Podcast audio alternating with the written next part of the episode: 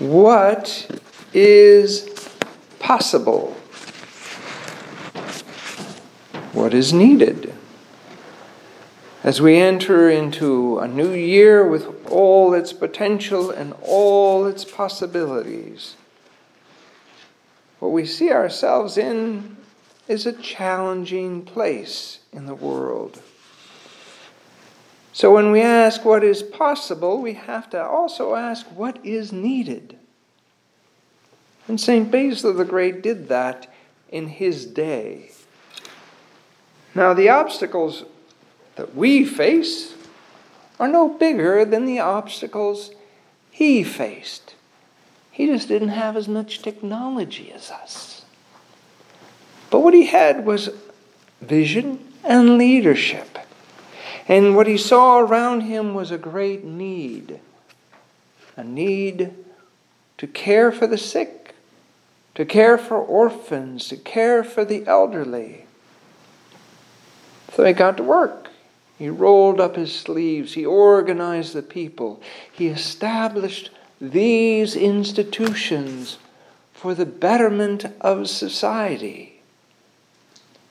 We've heard of something called needs based evangelism in our ONCD group. And what that means is that when you meet people where they are, at their need and they experience the kingdom of God, that opens their heart.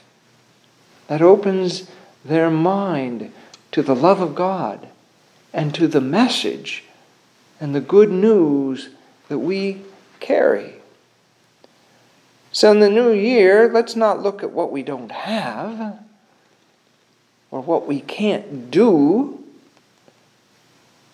Let's ask what is possible and what is needed. And then ask God to guard us, guide us, and guard us, and direct us, and help us to spread His word by being an example, by helping people experience the love of God in their everyday life. Nothing makes you respond more to a saint in your midst. And what does a saint do? He doesn't give you what you want necessarily, he gives you what you need.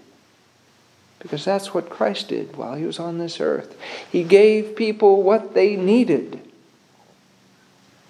And in so doing, he opened the possibilities and he opened the doors for them to walk through into the kingdom of God. That's why we say, Thy kingdom come, Thy will be done on earth as it is in heaven. So people begin to experience the eighth day, the new creation. And that's what this is a new opportunity as we ring in the new year together with the divine liturgy. In the name of the Father, and of the Son, and of the Holy Spirit. Amen.